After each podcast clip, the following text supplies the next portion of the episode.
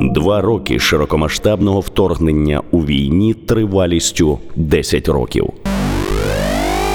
Вітаю, мене звуть Сергій Ліпко. За два роки повномасштабного вторгнення е, я встиг постояти на блокпостах, е, повоювати в піхоті, повоювати в аеророзвідці, і все це в складі славетної 241-ї окремої бригади територіальної оборони.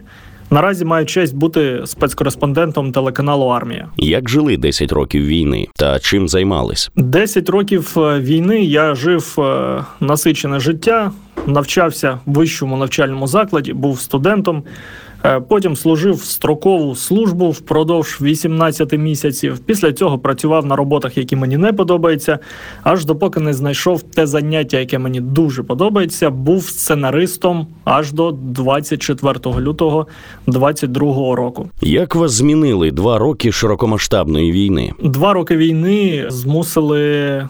Переконатися в певних своїх ідеалах, своїх поглядах, е, своїх поглядах на сусідні держави, які тебе оточують, своїх поглядах на деяких людей, які тебе оточували. Ну інформаційно дуже сильно зараз е, допомогли ознайомитися з тактико-технічними характеристиками різних типів зброї. е, що і як стріляє, в яку сторону стріляє, і як це, коли воно по тобі стріляє. Це, звісно, неоціненний досвід.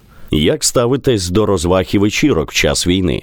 Розваги та вечірки також можуть бути різними. Я вважаю, що розважатися треба і вечірки треба проводити, але при цьому не треба забувати про війну, тому що мої колеги з мого стендап-клубу з підпільного стендапу роблять вечірки, де подекуди 100% е, коштів йдуть на збройні сили України. Чому ні? Чому не зробити таку вечірку? Тобто тут потрібен індивідуальний підхід. Забороняти радощі суцільно не треба, але й радіти забуваючи про війну, також не варто, я вважаю. Як ставитись до ухилянтів? Я хочу вірити в те, що ухилянти це просто погано інформаційно обізнані люди. Просто вони потрапили не в те середовище, читали не ті пабліки, ні не ту літературу, дивилися не ті новини, можливо. Я щиро сподіваюся, що я хочу вірити в те, що незабаром багато людей з числа ухилянтів переглянуть свої погляди і скажуть: Ого, як же я помилявся! Треба геть змінювати своє життя, тому що поки що, поки що ще не пізно зробити правильні висновки і змінити своє життя згідно сучасних умов геополітичної ситуації.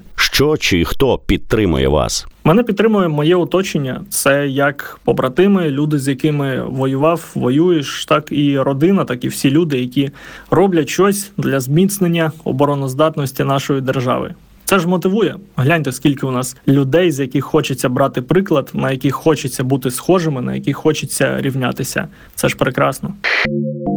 Два роки широкомасштабного вторгнення у війні тривалістю 10 років.